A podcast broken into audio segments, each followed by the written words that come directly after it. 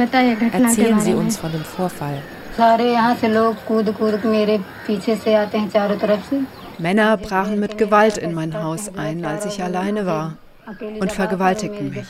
Ich wurde am sechzehnten und achten vergewaltigt, am neunzehnten, zweiten, dritten und zehnten In welchem Monat? Januar.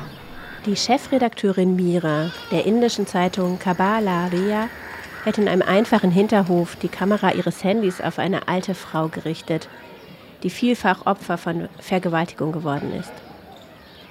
So beginnt der Dokumentarfilm Writing on Fire, zweitausendeinundzwanzig erschienen, preisgekrönt, von den FilmemacherInnen Rintu Thomas und Sushmit Ghosh. Waren Sie bei der Polizei?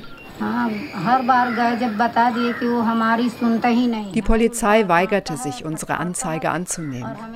Sie bedrohten uns und griffen meinen Mann und mich an. Diese Männer können alles tun, sogar uns beide töten. Der Film erzählt von der einzigen Zeitung Indiens, die von Dalit-Frauen geführt wird. Dalit, das ist die niedrigste Kaste im traditionellen Kastensystem Indiens, die Unberührbaren. Der Film erzählt von einer Erfolgsgeschichte. Die Chefreporterin Mira und ihr achtundzwanzigköpfiges Team fordern die Verantwortlichen heraus. Und sie schaffen mit ihrer Zeitung den Sprung ins digitale Zeitalter, hin zu einem einflussreichen Medium in der Region und darüber hinaus. Und das in einer Nachrichtenlandschaft, die von Männern dominiert wird und mehr und mehr gleichgeschaltet ist. Das Ganze spielt in Indiens bevölkerungsreichstem Bundesstaat Uttar Pradesh, einem Staat, der für Korruption, Gewalt gegen Frauen und die brutale Unterdrückung von Minderheiten bekannt ist. Chefredakteurin Mira und die zwanzigjährige Sunita auf dem Weg zu einer illegalen Mine. Sunita hat selbst als Kind in dieser Mine gearbeitet. Der Anlass, dort ist vor kurzem ein Mann ermordet worden. Und Mira und Sunita überlegen, wen sie zuerst interviewen. Die Wahl fällt auf den Bruder des Opfers. Der Bruder erzählt, die Mine sei geschlossen worden, doch die Mafia betreibe sie illegal weiter. Es habe einen Unfall gegeben, bei dem mehrere Bergleute lebendig begraben wurden.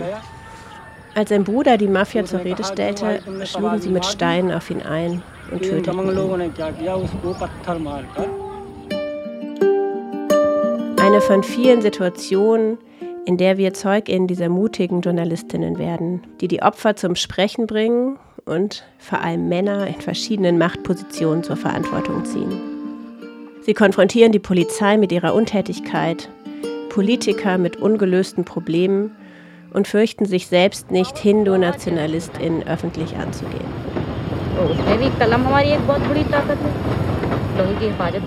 Macht ist sehr wichtig. Als Journalistin habe ich die Macht, für Gerechtigkeit zu kämpfen. Und dafür möchte ich in Erinnerung bleiben.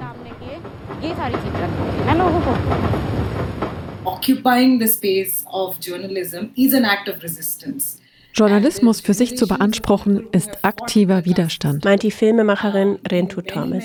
Generationen haben das Kastensystem auf viele politisch und kulturell erfindungsreiche Arten und Weisen bekämpft.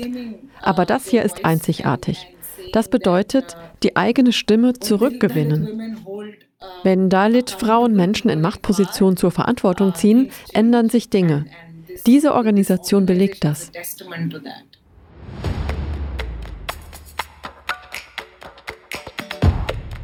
Besonders mutig erscheint ihre Arbeit vor der Tatsache, dass sie als Dalit-Frauen am untersten Ende der gesellschaftlichen Hierarchie stehen.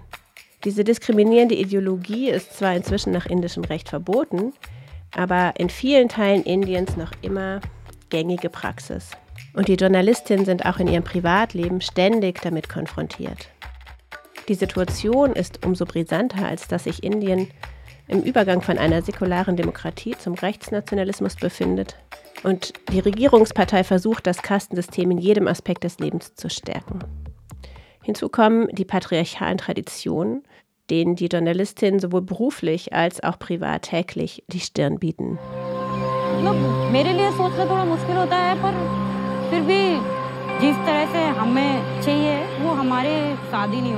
Ich liebe meine Freiheit. Ich will ein Leben ohne Einschränkungen. Ich bin gebildet, habe einen Job und sollte einen Mann meiner Wahl heiraten dürfen. Aber meine Entscheidung kann meine Familie beschämen. Soll ich meine Freiheit opfern, um die Familienehre zu wahren?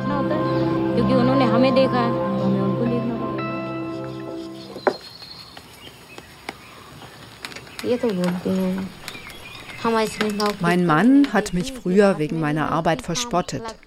Was für einen Job macht eine Frau, die nachts ausgeht?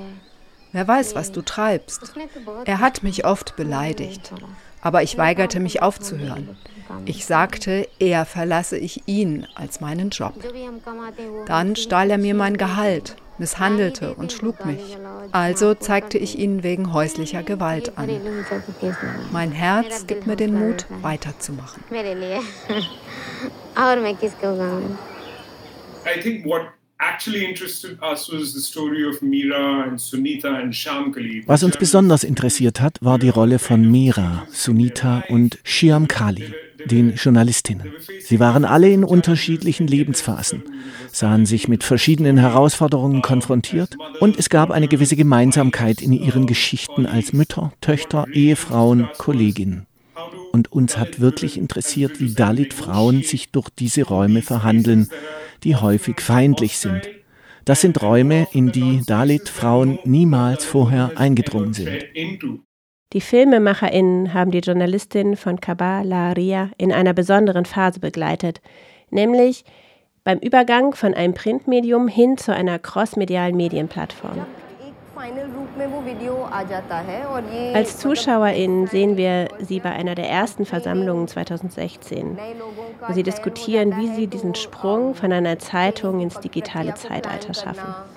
Einige der Frauen haben noch nie ein Handy in der Hand gehabt. Zu diesem Zeitpunkt erreichen ihre Videos wenige tausend Follower.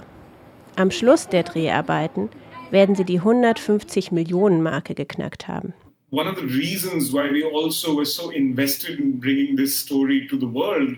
Einer der Gründe, warum wir unbedingt diese Geschichte erzählen wollten, war, dass wir über eine Form des Journalismus sprechen wollten, der nicht nur überlebt, sondern im Aufbruch ist. Mit Protagonistinnen, denen du am wenigsten zutraust, Erfolg zu haben. Denn das sind Frauen, die nie Zugang zu Bildung und Technologie hatten. Aber der Fakt, dass sie nicht nur gewachsen sind, sondern exponentiell gewachsen sind, macht mich als Geschichtenerzähler hoffnungsvoll. Was also ist das Geheimnis dieser jungen Journalistin, die allen Widrigkeiten und auch realen Gefahren zum Trotz kritischen Journalismus machen und damit richtig viel Erfolg haben? Eine der ersten Fragen, die wir uns geteilt haben, war: Wie sieht eine Organisation aus, die von Frauen geführt wird? So auch die Filmemacherin Rintu Thomas. Wie verhandeln Sie die Welt? Wie schaffen Sie diesen einzigartigen Raum für sich selbst? Hoch über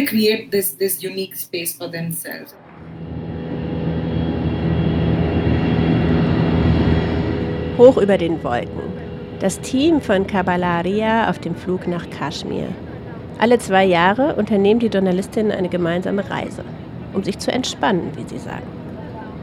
Wir sehen sie gemeinsam über einen See schippern, wie sie Tee trinken und Visionen für sich selbst, ihr eigenes Leben und ihre Zeitung miteinander teilen. Die FilmemacherInnen schaffen es, sehr diskret bei allem dabei zu sein. Häufig filmt die Kamera von hinten, wie eine ferne Beobachterin, die dennoch intime Situationen auffängt. Ich glaube, über die Jahre, die wir mit ihnen verbracht und mit ihnen gefilmt haben, hat sich Vertrauen zwischen uns aufgebaut und sie haben uns Einlass in ihre Welten gewährt. So konnten wir sehen, was es bedeutet, eine Dalit-Frau zu sein. Ich fand den Film Writing on Fire wahnsinnig motivierend, gerade für Menschen, die auch in Community-Medien aktiv sind.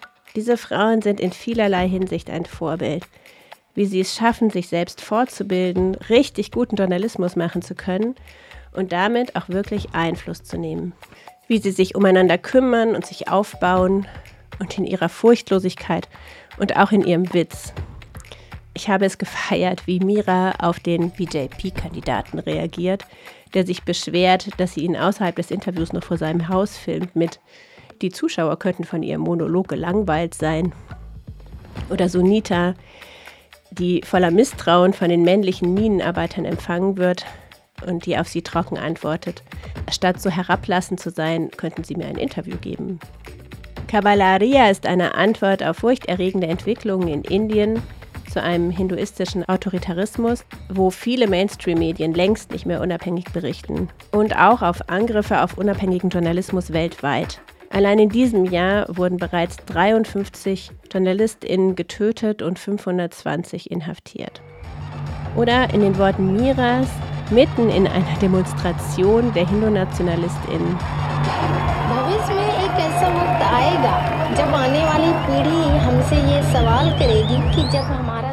Unsere zukünftigen Generationen werden uns fragen, als sich unser Land verändert hat und die Medien zum Schweigen gebracht wurden: Was habt ihr getan? Khabar Lahariya kann getrost sagen, dass wir die Mächtigen zur Verantwortung gezogen haben. Unser Journalismus wurde zur Stimme der Demokratie. Wir ließen die vierte Gewalt nicht einstürzen. Und wir werden der Gesellschaft weiter den Spiegel vorhalten.